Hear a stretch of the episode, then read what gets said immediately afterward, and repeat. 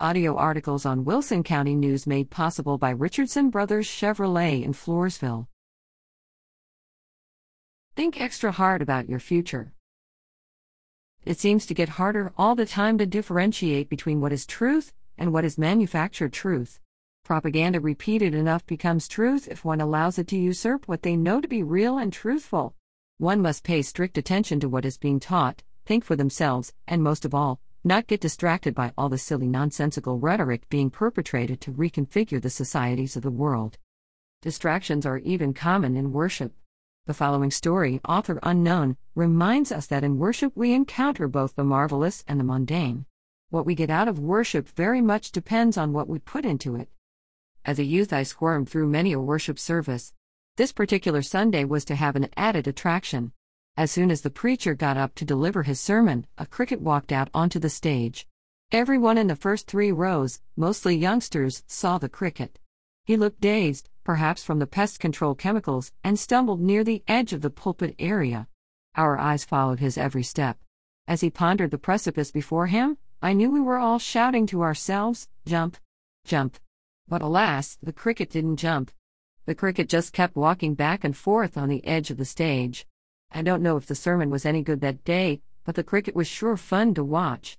When the invitation song began, we all stood up and the cricket ran away. He almost got stepped on by the song leader, and we all laughed. Then my laughter turned to amazement. Someone had gone forward. My dad. He was a Christian, and my mom and I had been trying for years to get him to come to worship with us to no avail, until today. Now the preacher was about to baptize him into Christ. Dad, I asked later, what made you want to be baptized today? Dad asked me, Didn't you hear that Jesus gave his life for us so that we could be saved? I hung my head in shame. The beautiful message of the Bible, God's Word, did not reach me that day. I had allowed myself to be entertained watching the cricket. To this day, I believe that cricket was preaching to me. He was saying, Watch me. Jesus isn't important. I'm more fun. Since then, there have been many more crickets walk across the stage, fretful babies, sneezes, coughs, etc. A lot of things that tend to distract a person from worshiping, but I learned my lesson God is more important than anything. Every time God's word is preached, the devil is nearby. He is there to steal it away and lie to you. John 8 42 47. James 5 1 12. A Bible professor took a group of students to the Holy Land. While traveling on a bus throughout the area one day, the professor prepared the students for their next lesson. Standing in the aisle of the bus, he was telling the students about Jesus being the Good Shepherd. He told them how shepherds in Palestine, as in Jesus' day, still lead the sheep rather than drive them like cattle from behind. Just as he was making his point, the bus stopped to allow some sheep to cross the road. To their surprise, the students and their professor witnessed a man with a whip driving the sheep from behind. The professor got off the bus totally confused and asked the man, My friend, I was always told that shepherds of the region always lead their sheep to where they were going. They do not drive them as you are doing. The man responded, You are absolutely right about the shepherds of this country.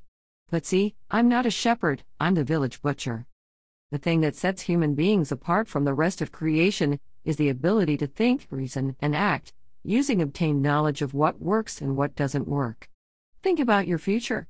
If one could have the whole world, you're still going to die. Think are you truly being led to green pastures or are you being driven into Babylonian captivity? Thomas W. Bonham is an associate minister with the Floresville Church of Christ.